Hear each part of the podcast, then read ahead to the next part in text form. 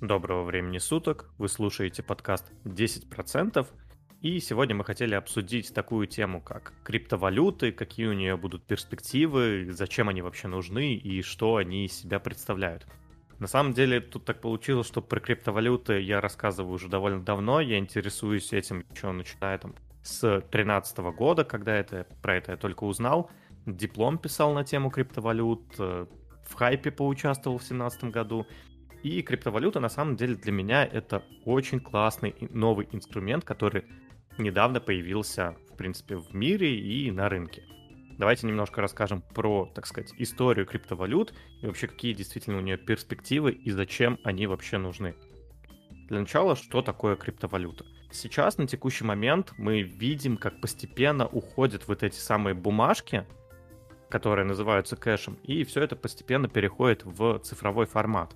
Если мы вспомним там 2000 лет назад, когда люди расплачивались золотом, серебром и другими драгоценными металлами, это было как бы относительно удобно, это чеканка монет было, делали монеты, но через какое-то время это стало менее удобно, и правительство придумали, соответственно, печатать деньги самостоятельно. Было оно вначале привязано к золоту и выдавалось как расписки, то есть это даже до сих пор можно на рублях, на монетах или на купюрах прочитать билет Банка России. То есть это означало, что это такой а, расписка, которая дается, что у тебя какое-то количество денег в банке хранится, а именно золото. После этого, соответственно, начали, отвязали от золота валюту и начали печатать любое количество денег. Это произошло в, по-моему, 70-е годы прошлого века. Собственно, сейчас криптовалюты — это новый виток в экономике. Криптовалюты основаны на блокчейне.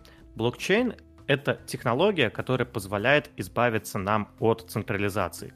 Если вы посмотрите на наш современный мир, то у нас, как правило, всегда есть какие-либо посредники. Ну, давайте приведем пример. Если мы хотим купить, допустим, квартиру условную, то наш посредник это банк. То есть мы идем в банк, говорим, переведи деньги от меня к другому человеку. Банк, соответственно, берет и переводит эти деньги. Если мы берем там какую-нибудь, окей, информация, там, социальные сети, мы хотим отправить сообщение, мы идем, допустим, в условный Facebook, говорим, отправь сообщение вот такому-то человеку, и Facebook отправляет сообщение. И таких примеров реально множество и как бы маленькая тележка. Опять же, покупка акций. Мы идем к брокеру, говорим, купи мне такую-то компанию, и брокер покупает вам эту компанию. Еще и не сразу он покупает эту компанию, а только через пару дней, но это уже отдельное, как внутри работают брокеры и сами биржи. Вот. А технология блокчейн позволяет нам избавиться от посредника и переложить эту, так сказать, посредническую функцию на программу, которая вот будет использовать технологию блокчейн. То есть криптовалюты нам позволяют напрямую получить какую-то ценность. Я, наверное, приведу пример такой криптовалюты, как Filecoin. На самом деле таких криптовалют довольно много, но по мне это самый такой наглядный пример, как можно объяснить, что такое криптовалюты. Если мы берем, вот у нас есть такой проект Dropbox, Google Cloud, Яндекс Диск, какие там еще есть, Mail Cloud, есть очень много различных облаков, где вы можете хранить свои данные. И дело в том, что вы свои данные, свои файлы, вы их доверяете вот э, непосредственно какой-то компании. Dropbox, э, Яндекс Диск, э, Google Cloud. Вот этим компаниям вы даете свои данные, свои файлы и просите, сохрани мне их вот у себя на серверах. Эти компании, они сохраняют у себя на серверах, но у них есть доступ к этим данным. То есть они при необходимости могут их передать в ФСБ, они могут их э, удалить, они могут их потерять. Они могут сказать, что все, мы разрываем с тобой контракт, ты нам просто не нравишься. И как бы вы в каком-то смысле немножко зависите от этих компаний. Соответственно, такую технологию довольно легко построить на базе блокчейна. И этим, соответственно, и занялся Filecoin, это одна из криптовалют, я, если что, туда не инвестирую. Это просто и название говорящее, и криптовалют, которую легко объяснить. Они сделали то же самое. Они написали программу, где вы можете сдавать свое дисковое пространство на диске под хранение других файлов. То есть вы берете свой компьютер, он у вас, допустим, стоит, ничего не делает, выключен просто, но вы можете на нем заработать. Вы берете, подключаете его к интернету, запускаете программу, от которой предоставляет файл и ваше пространство, ваш жесткий диск, на него начинают записываться файлы. Соответственно, когда файлы записываются на него, и кто-то хочет сохранить файлы, он платит вам за это денежку. А именно платит он файл коинами.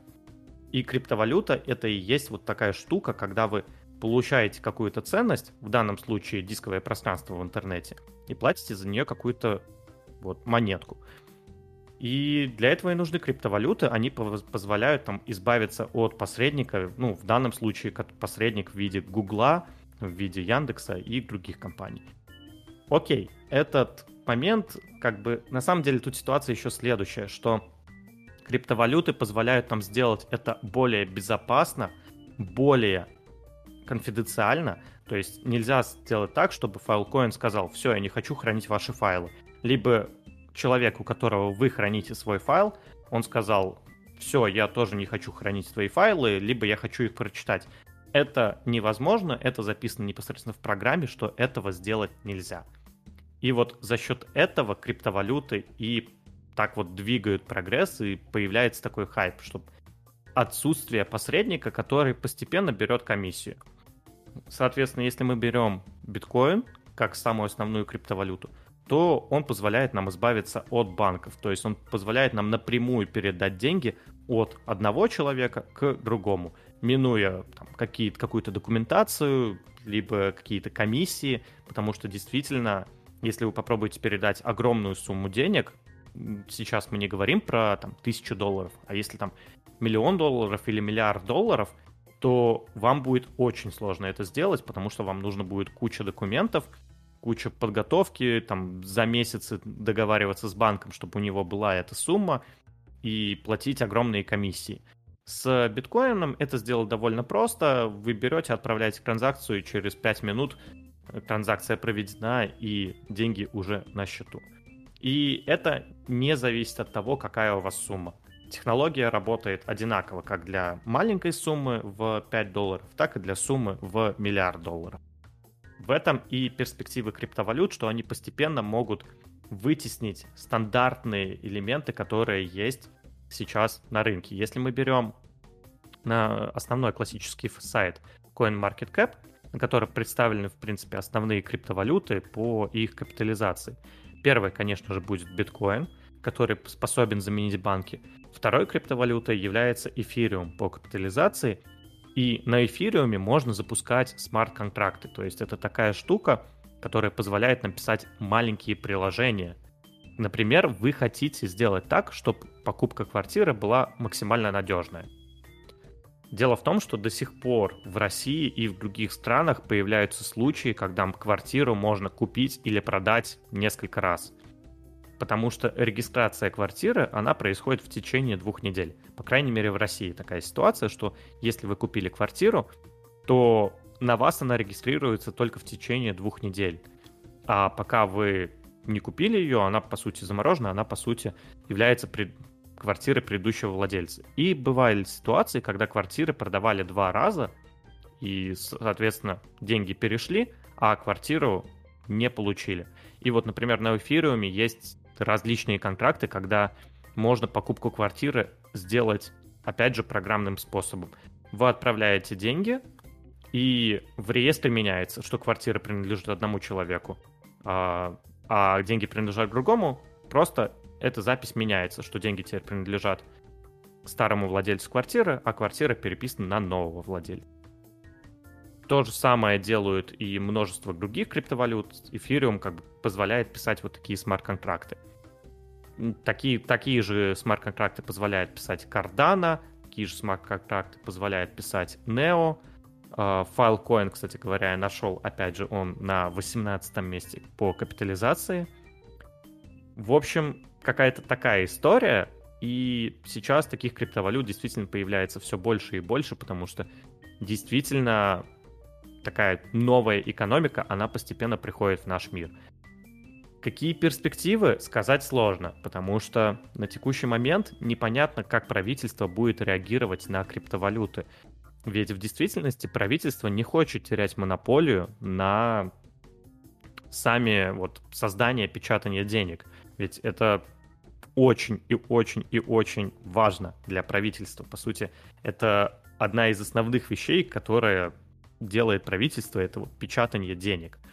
И вот, конечно же, правительство как такая, скажем так, организация, она не хочет терять эту монополию, и поэтому не факт, что у криптовалют есть действительно там огромное будущее, что мы все будем пользоваться биткоинами, но то, что у криптовалют есть будущее, это однозначно. Вопрос только в том, какое оно. То, что мы все прям перейдем на биткоин, скорее нет, чем да. У биткоина очень много минусов и очень много нюансов. Поэтому я считаю, что за криптовалютами надо следить, но сказать, что нужно все свои деньги нести в криптовалюту, наверное, нет. Можно купить там, окей, 5% портфеля, наверное, не больше – и тогда это будет действительно хорошая, наверное, инвестиция. Но, опять же, это только если вы готовы купить, сидеть и ждать, потому что криптовалюты, как известно, очень волатильные, и даже вот неделю назад биткоин стоил 64 тысячи, пару дней назад он падал до 48, то есть падение там за неделю на 20% до там для основной криптовалюты это в принципе нормально. А смотря на капитализацию, что сейчас капитализация биткоина более 1 триллиона долларов, то другие криптовалюты могут намного сильнее и нам намного быстрее падать, расти, могут упасть за день там буквально на 80%. Такие случаи, конечно же, есть, и это очень, так, так сказать, страшно. Из того, что я сейчас вижу, за 7 дней есть криптовалюты, которые выросли на 66% за 7 дней. Есть криптовалюты, которые упали на 30% за эти же 7 дней. Поэтому очень опасная инвестиция. Опять же, э, все это делаете на свой страх и риск. Это не является финансовой рекомендацией. Ребят, вот вы как люди, которые не знакомы с криптовалютами, что-нибудь поняли из моей речи? А. Так, э, прошу, Славик. Да, а, в принципе, все понятно. Я хотел добавить, что несколько месяцев назад была новость о том, что капитализация биткоина превысила капитализацию рубля. Это достаточно а, необычное такое явление, да, что, казалось бы, какая-то эфемерная такая валюта, которая непонятно где находится, она по ценности превосходит сумму всех рублей, которые, ну, как бы той валюте, к которой мы все привыкли. А, так, так называемой реальной да, валюте. А, вот, это первое. Второе, что хотелось э, задать вопрос, а, то есть насчет будущего, будущих перспектив э, криптовалют. Потому что, очевидно, если все действительно настолько просто, что а, все операции производятся без посредников, то очевидно, что государство будет заинтересовано не только в том, чтобы самим печатать деньги, да, и диктовать какую-то власть, а в том плане, что и нужно в конце концов обеспечивать безопасность, чтобы это все не происходило между а, нехорошими дядями, да, в тени где-нибудь, э, вдалеке от всех а, чужих глаз. Вот. Ну и, естественно, как бы государство заинтересовано в том, чтобы собирать налоги. Вот, поэтому я думаю, это достаточно значительное препятствие для развития криптовалют в будущем. Ну и третье, что хотелось бы сказать, это то, что а, Андрей, наверное, может быть немножко, может это так и есть, но может быть мне так показалось, что он все свел так все к тому, что а, как выглядят именно финансовые операции, что вот один купил, другой продал, но еще ведь э, очень много юридической работы предстоит. То есть не все сводится к тому, чтобы э, с одного счета деньги перенести на другой. Э, в этом плане люди как бы могут и современными методами обходиться. Очень много все еще есть э, всяких договоренностей, контрактов и прочего. То есть э, лишь только скорость передачи денег здесь не является определяющим фактором. То есть вот эта вот перестановка, что вот владелец этот, покупатель этот, что вот просто поменять в программе, ну, извините, а чем ты подтвердишь это, как это... А, ну, хотя нет, знаете, наверное, я сейчас немножко доисторическими какими-то категориями рассуждаю, потому что это все подтвердится как раз-таки этой транзакцией, но все-таки э, на каких условиях ты владеешь этой квартирой или другим имуществом, это все-таки все равно где-то должно быть закреплено, что будет удлинять э, эту всю процедуру. То есть как это будет выглядеть? В чем okay. такое уж преимущество ускорения? Давай, вот ты сказал про три вещи, пока я их запомнил. Давай, давай я вот давай, их давай, все давай. три продиктую. Первое, это про то, что ты сказал. Я забыл. Про то, что капитализация биткоина превысила капитализацию рубля.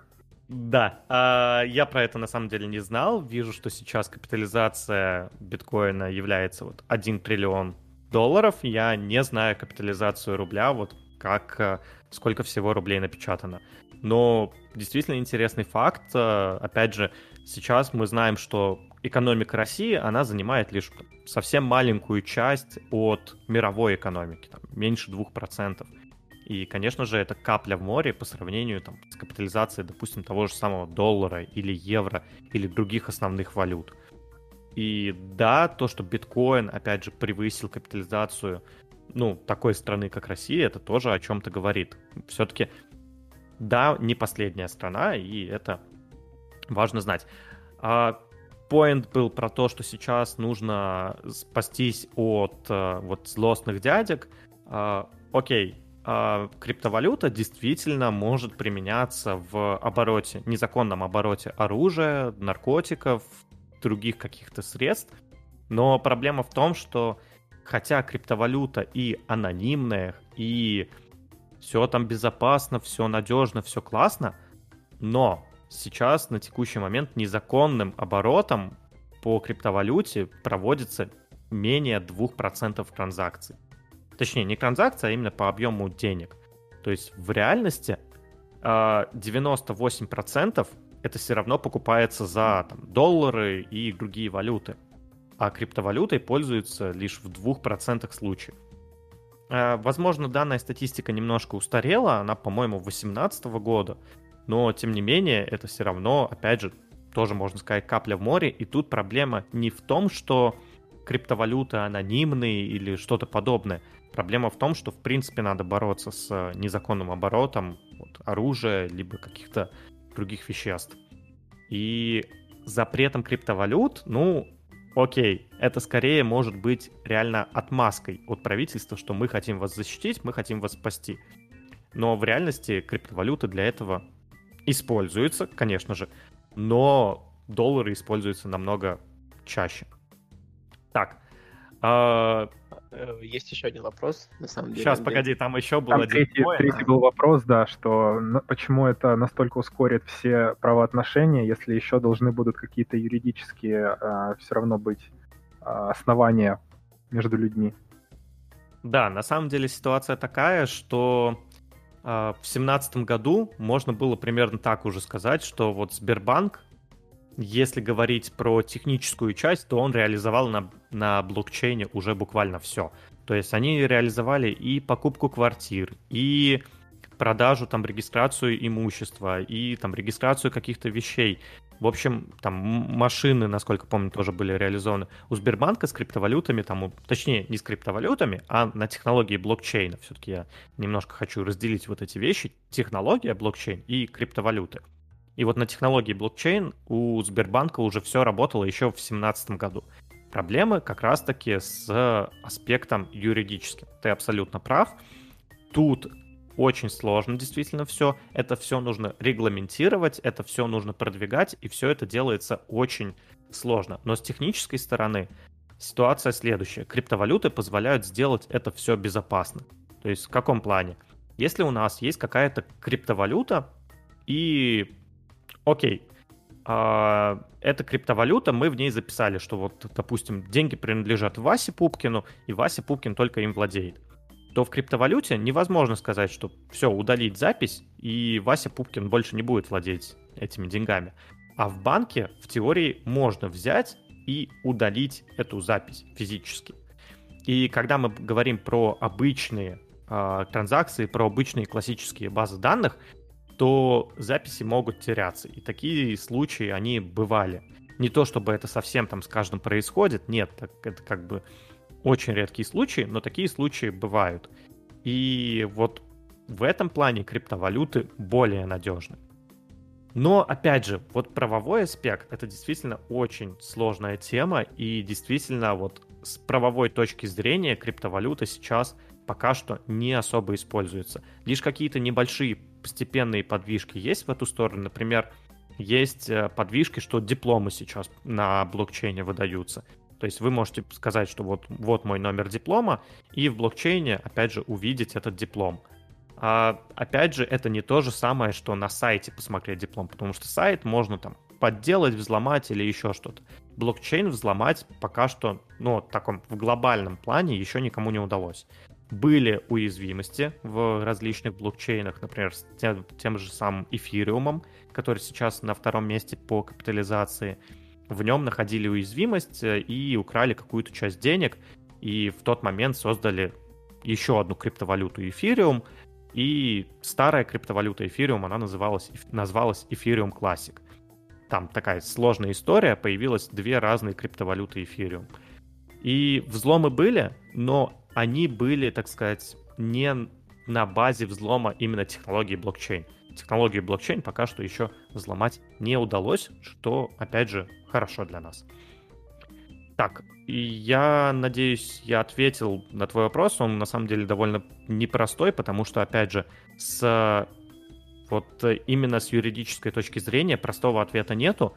Могу сказать, что постепенно в эту сторону идет, но эта сторона, она очень тяжело будет развиваться, и понятное дело, что правительство — это такой механизм, который неповоротлив, и да, с технической точки зрения а, это не проблема сделать быстро, больше проблема именно с юридическими аспектами. Но технология, она есть, и она будет помогать двигать в сторону ускорения, в сторону удобства, и понятное дело, что ей будут пользоваться в будущем. Я бы хотел, пока вот мы э, говорим про криптовалюты, про деньги, там, про рубли и про все остальное, э, вспомнился великолепнейший просто мультик, вот просто от всей души рекомендую всем, кто это слушает. А, есть на Ютубе, поищите а, видос, ну, их несколько в разных перезаливах. Называется «История возникновения денег. Хочу весь мир и еще 5%». Он а, длится где-то 40-41 минуту.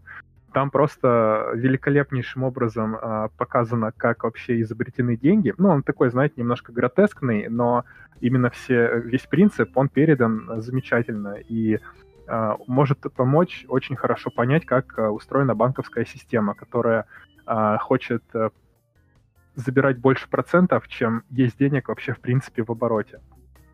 Ну, мы оставим ссылку на этот мультик в нашем телеграм-канале. Костя, у тебя тоже были какие-то вопросы? Да, вот такая децентрализация валюты разве не приведет к новому витку мошенничества в самых разных сферах? То есть не только там торговля наркотиками, оружием, это как бы лишь на поверхности, а какой-нибудь там новый этап кибермошенничества по там отжатию денег. То есть если раз транзакция анонимная, если там тебя где-то условно обманули на каком-нибудь площадке, там который выглядит как официальный, там интернет-магазин какой-нибудь условный, то тут ты, и там можно восстановить через банк, найти контакты этого человека и как-то провести какое-то расследование. Тут же, как я понимаю, все, в принципе, более-менее анонимно, и обратиться туда, в принципе, некому. Как тогда вот регулировать такой аспект? Смотри, ситуация такая, что если бы ты, наверное, меня спросил об этом где-нибудь года 3-4 назад я бы тебе сказал, там, децентрализация наше все, децентрализация это вот хорошо, постепенно будем двигаться в мир децентрализации. Сейчас я немножко смягчил свою позицию и считаю, что централизация тоже имеет свои преимущества. То есть децентрализация это вот скорее вот как раз-таки биткоин, централизация это классические банки, когда ты можешь прийти в банк, попросить помощи и тебе действительно помогут. И смотри, тут проблема даже не в анонимности, а в том, что никто в принципе не может вернуть тебе деньги. То есть владеешь деньгами только ты. Если ты эти деньги отправил кому-то, тебе эти деньги может вернуть только тот человек, кому ты отправил. А принудительно взыскать нет. возможно в таком случае? Невозможно с технической точки зрения. А если, если... вот смотри, а, Андрей, а, сейчас очень много денег а, используется кредитном, как бы, в кредитной сфере. То есть даже а, очень многие бизнесы, они а, используют эти деньги для того, чтобы их вложить э, в свой, э, в свой проект, и заработать с помощью них гораздо больше, их по-быстрому отдать и масштабироваться, то есть не использовать свои деньги, которые ты зарабатываешь, а взять со стороны, заставить их работать, увеличиться, их вернуть и уже быть большими после этого, ну если так, на пальцах и так далее. То есть э, в том числе и частное кредитование, и недвижимость, и все остальное, потому что люди все-таки э, покупают и берут ипотеки, хоть это и я не приветствую, но тем не менее это очень большой сегмент занимает. То есть вот в будущем, если представить, что доля криптовалют в денежном обмене между юридическими и физическими лицами будет увеличена, то, соответственно, это не может не затронуть э, кредитную сторону вот этих взаимоотношений. Как в таком случае э, деньги, ну или вообще любая ценность в виде криптовалют может быть предоставлена другому лицу а, с, в качестве кредита, если с него это невозможно будет взыскать? А, смотри, давай я отвечу еще немножко на Костин вопрос по поводу того, вот э, как именно можно вернуть там деньги.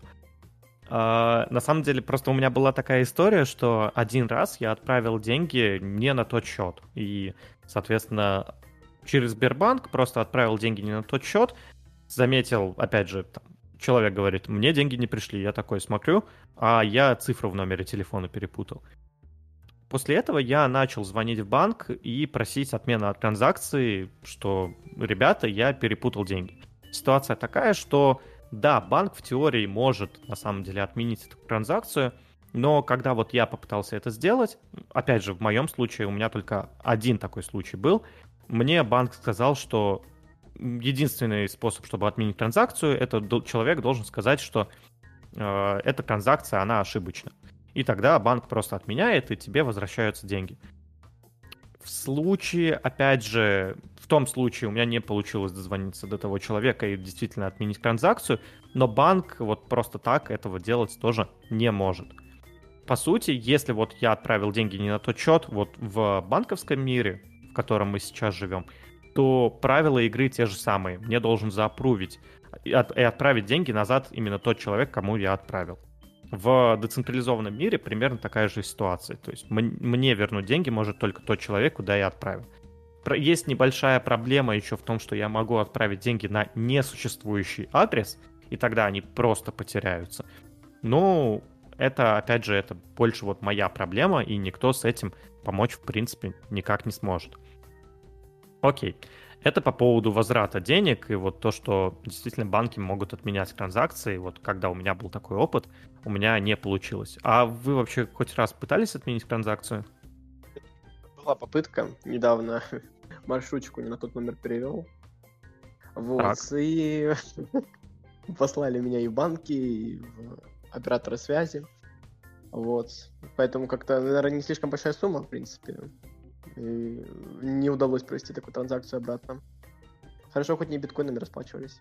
Ну, как бы то есть су- суть ты понял, да, что вот на да. самом деле хоть есть такая возможность, но в реальности, окей, если там какие-то миллионы рублей, то да, возможно, есть смысл попариться, но когда это там, речь о небольших суммах, то вряд ли так получится действительно э, залететь. А, окей. А, так, по поводу твоего вопроса, как а, работать с кредитной системой. И на самом деле был в 2019 году такой бум, который называется DeFi. DeFi — это расшифровывается как децентрализованные финансы. И этот бум случился как раз-таки на фоне того, что биткоин падал, а рынок DeFi, он просто расцветал какими-то немыслимыми масштабами. И да, DeFi это была система, где ты можешь дать в кредит какому-либо другому человеку, и он тебе обязан его вернуть. И как бы этот пузырь, он лопнул. То есть действительно финансовая система DeFi, она просто развивалась там за две недели буквально там выросла в 10 раз. И выросла она за счет того, что люди там, соответственно, заводили деньги, давали кому-то кредит, люди на эти деньги давали в кредит кому-то еще, там люди давали в кредит кому-то еще, и вот этот пузырь, он лоп, рос, рос, рос, пока через какое-то время не лопнул. Сейчас система следующая. Ты можешь дать в кредит кому-то деньги, имеется в виду именно криптовалюту, и для этого существуют специальные криптовалюты. Опять же, если мы зайдем на сайт CoinMarketCap, то там будет такой подраздел, как DeFi.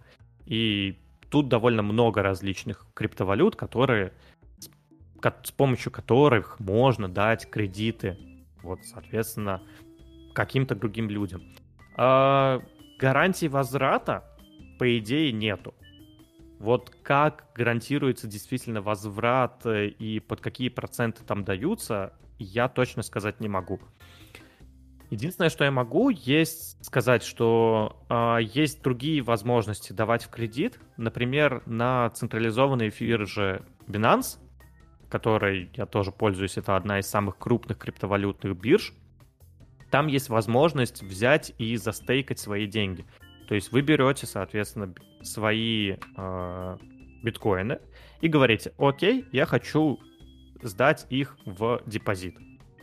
После чего э, на ваш депозит, там, который вы сдаете, допустим, на 90 дней, капают какие-то небольшие проценты. И биржа гарантирует, что она вернет вам деньги, потому что э, ситуация там примерно такая. Вы берете, вы даете, так сказать, кредит, то есть ложите деньги в депозит, а другие пользователи биржи, они берут плечи и берут эти деньги в кредит.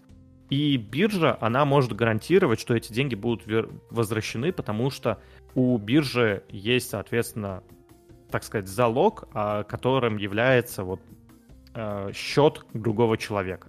И поэтому она может гарантировать, что деньги вам вернут.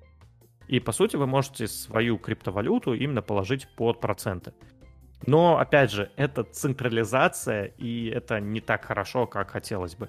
Есть децентрализованные биржи, например, Waves, э, наша российская биржа, э, но вот я не помню, там, по-моему, была такая возможность, но сейчас я точно сказать не могу, я на Waves давно не смотрел. Сейчас Waves занимает 59 место по капитализации. Кстати, довольно интересный проект, но э, об этом в другой раз перспективы непонятные, но сама технология явно куда-то будет двигаться, и мы, конечно же, будем двигаться в этом направлении.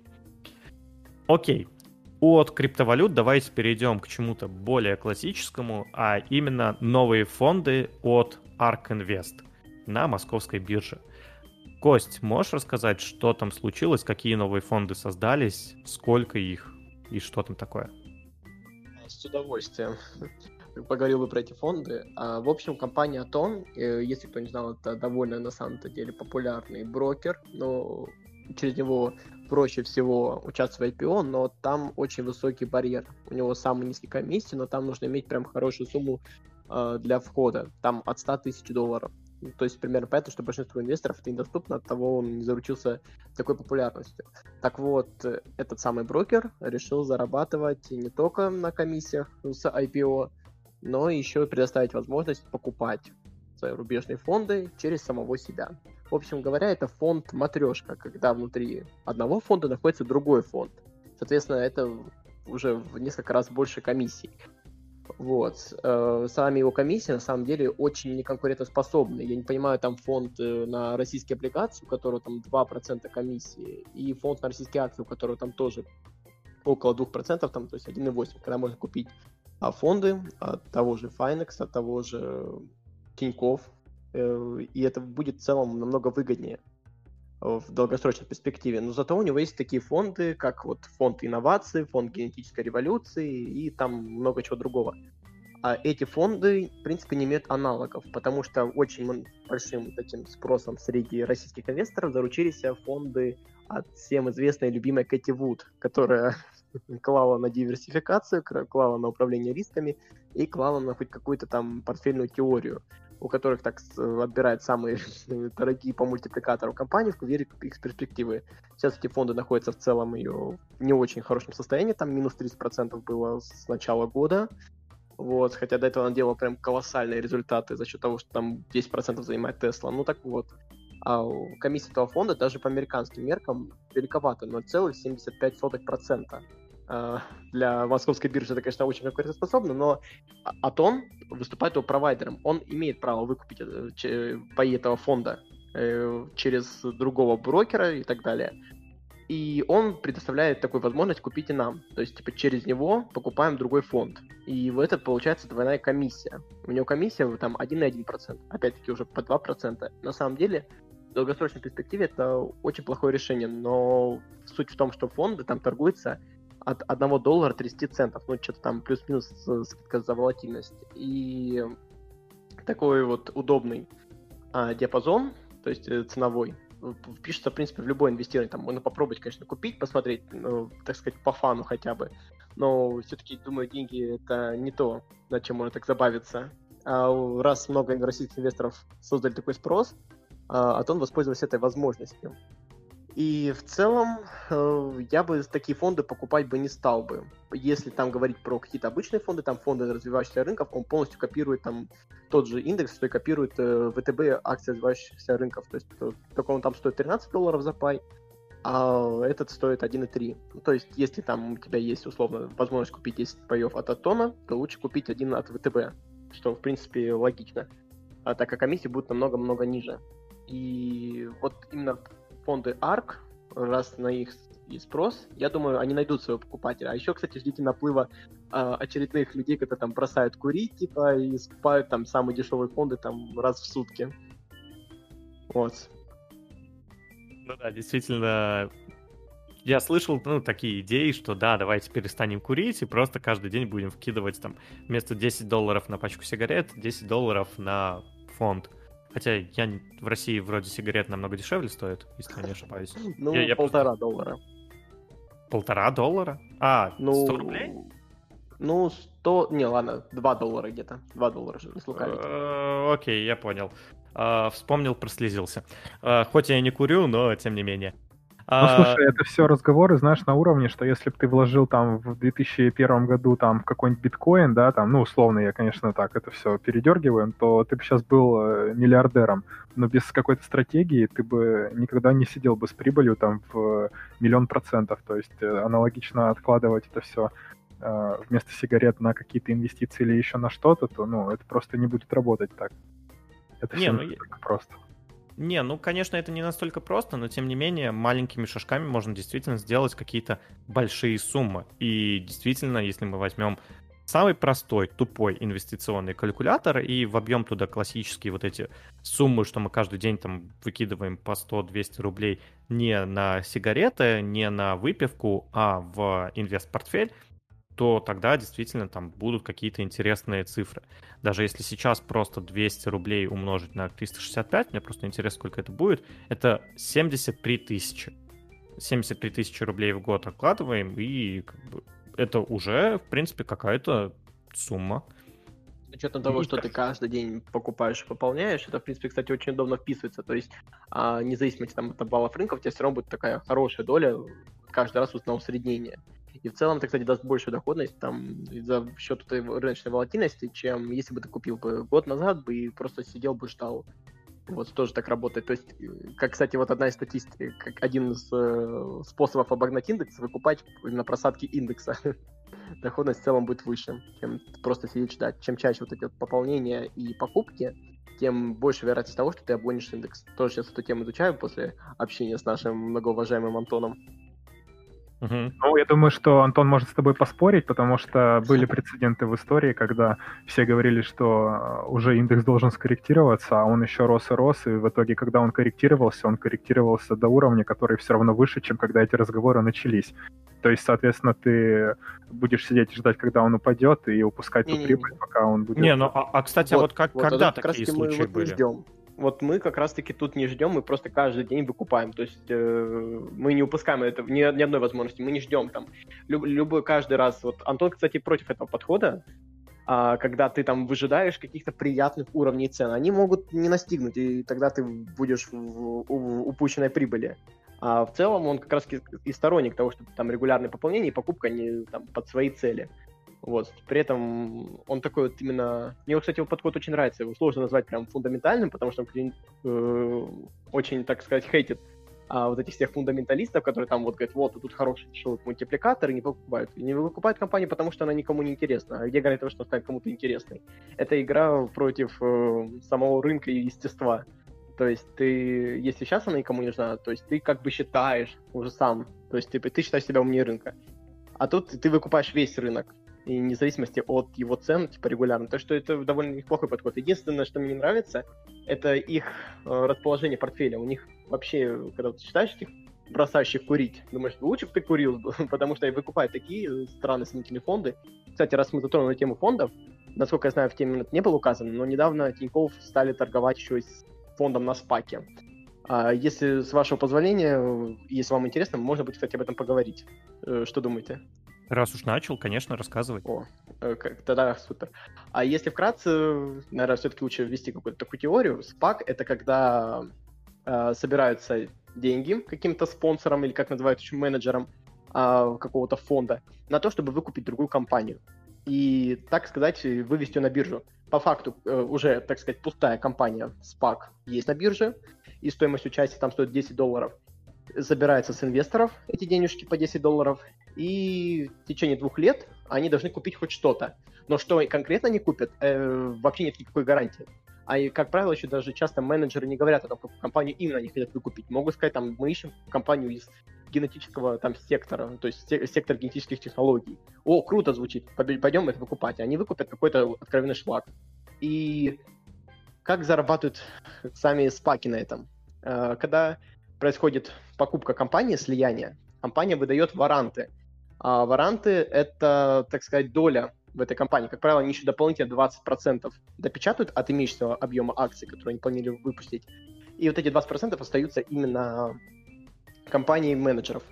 И потом они просто их вливают в рынок и продают. И, как правило, после спака, э, как раз завершения спака, когда компания, так сказать, якобы вышла на, на биржу под другим именем, она, она очень хорошо так корректируется. И в целом, конечно, вроде бы звучит, хм, наверное, тут очень высокий риск а значит, соответственно, высокая доходность. Но я вот изучал эту тему, у меня в пульсе, а, и вышел пост об этом, я рассказывал. Я изучил эту тему, и доходность паков намного ниже доходности индекса. Сами спаки популярны всего 10 лет, и их популярность а, вообще не окупила их э, с точки зрения математики.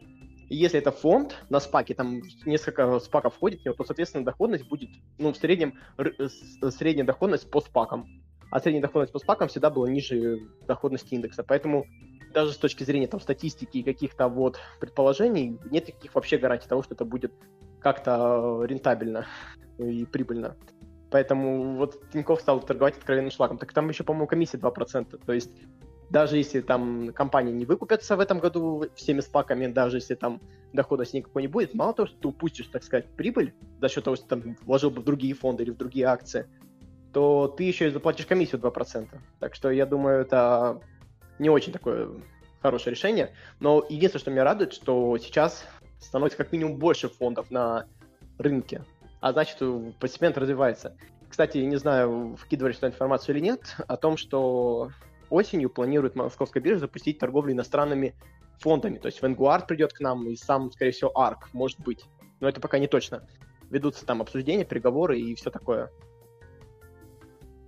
Угу.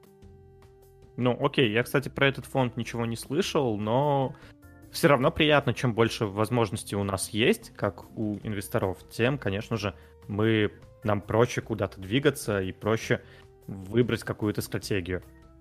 Самое вот а... обидное, что вот э, мамкины курильщики выкупают этот фонд на равной там доли с, э, так сказать, с нормальными, так сказать, фондами, обычными рыночными фондами, то есть на S&P 500, на NASDAQ, и uh-huh. учат этому других. И как бы ты понимаешь, что они фактически занижают свою ожидаемую доходность. А смысл этого всего, если спаки себя в исторической перспективе вообще никак не проявили. И в целом эта тема такая довольно мутная. То есть, да, конечно, ты там можешь сказать, что если вот мы сейчас участвуем а, в спаках, если там не получится, то есть через два года не выкупят какую-то компанию, то тогда деньги возвращаются. И это действительно так. Но ты упускаешь доходность по э, доходность по рынку в целом. Ну, то есть даже просто заморозить да. свои деньги. Как бы да, даже и платишь комиссию. в банк, да, то...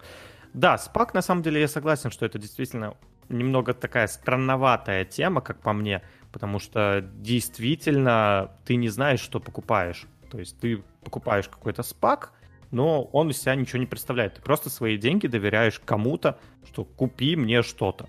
Я скорее сторонник того, что нужно понимать, что ты делаешь со своими деньгами, и вот с этой точки зрения нужно как бы четко понимать и ну, не обязательно четко понимать, как работает рынок, конечно, я немножко так загнул, но все равно понимать, куда инвестированы твои деньги, как они работают и почему они работают. Если просто вкинуться там, на надежду какому-нибудь там финансовому консультанту или, опять же, тот же самый SPAC, и полностью понадеяться на остальных, то, скорее всего, не знаю, как по мне, тебя могут и обдурить, и если ты не занимаешься своими финансами, то тебя намного проще обдурить. А SPAC это как раз-таки та система, когда ты не знаешь, что ты покупаешь. И если говорить про инвестирование, то моя, мое мнение персональное, что нужно именно инвестировать, это вкладывать куда-то деньги, чтобы они работали, и ты э, в какую-то компанию, а не просто в котировку купил цену, выросла в два раза, ты продал. В таком случае это уже трейдинг, это уже не инвестирование. А в, при инвестировании в спаки мы не знаем, куда деньги пойдут. Вот. Угу. Нет вообще никакой гарантии, что именно не выкупят. В истории было очень много таких событий ярких, когда там компания обещала выкупить что-то прям перспективное, там даже называла какие-то имена, а в итоге выкупала какой-то откровенный шлак, получала эти варанты, вкидывала их в рынок и потом выходила и все. Типа компа- компания якобы на бирже крутится под именем Спака изначально, и компания уже не при делах. Она никаким оператором там не является, она уже идет и выкупать другую компанию. И это очень сомнительное явление, потому что ты, когда вкладываешься в SPAC, ты по факту ни во что не вкладываешься. Это просто у тебя взяли деньги на покупку чего-то там, чего ты даже не знаешь. Вы бы вот пришли в супермаркет, бы дали там, не знаю, свои кровные 10 долларов, сказали там, дайте мне какой-нибудь продукт на эти 10 долларов, какое-нибудь там здоровое питание, а тебе принесут доширак. И как, как бы вы к этому отнеслись бы, я не знаю. Ну да. А, что ж, если говорить еще про фонды от ARK Invest, то хочется сказать, что было запущено 16 фондов, то есть действительно большое количество различных фондов. А, это не считая э, фонда на SPAC, это совсем другие фонды. А, также в фонд от ARK Invest входят фонды, которые на фонды Кэти Вуд, на ростовые активы, на... На что еще? Я уже забыл, если честно, какие... Золотодобывающие, по-моему, компания Генетическая революция там точно есть. Это именно от, от провайдера Ген... Атон. Угу. Да. Это так, что в первую скидку вспомню. Кстати, фондов очень много в этом месяце появилось. Еще очень интересная тема. Э, слава богу, что Антон сделал на это ролик. вот все-таки жаль, что его нету сейчас с нами. Он бы прям хорошо бы Он с нами в чатике. Да, он с нами в чатике. Э, запустили классный фонд а, акций развитых рынков без США. Там такое прям неплохое, кстати, распределение активов и по странам, и по секторам. То есть там довольно здоровый такой портфель, и есть там, вот я сейчас составляю, так сказать, тоже, я, я, я курить не бросаю, и вам не советую, но там какую-то небольшую сумму я откладываю, то есть там кэшбэк, какие-то там 10% с дохода, ну, всякая такая вот банальная тема, для того, чтобы собрать портфель и проверить там какие-то свои портфельные теории. И вот это, и когда я заметил, что когда я покупаю какой-то фонд, там очень много США. То есть это в основном касается Finex и всего такого прочего. И это как бы наносит хороший удар по диверсификации. А вот такой вот фонд, э, кстати, он там стоит пай в районе, ну, в районе одного доллара, условно. Он торгуется в рублях. И и он очень тоже удобно впишется вообще в любое инвестирование. Комиссии там в целом конкурентоспособные, тоже там меньше 1%, то есть 0,7, где-то так. Вот точно сейчас не назову. То есть между 0,7 и 0,8. Ну смотри, и мы про данный фонд поговорили просто уже вот в прошлый раз, а. э, в нашем прошлом выпуске, да. Этот фонд от Phoenix, соответственно, тикер у него FXDM, и мы поговорили про него в прошлый раз, поэтому, наверное, не будем сильно повторяться. Но из э, интересного, что Антон сделал видео на данный фонд, и у него сейчас выросло количество подписчиков в два раза после этого видео. Это, конечно, Серьезно? сильно забустило. Да, буквально за неделю. О, вот. класс. Вчера, сегодня об этом говорили с ним. Так что действительно видео хорошее. Мы также оставим ссылочку на него в нашем телеграм-канале. Что ж, на этом, наверное, сегодня все. Всем спасибо за прослушивание. До скорых встреч. Пока-пока. Всем пока.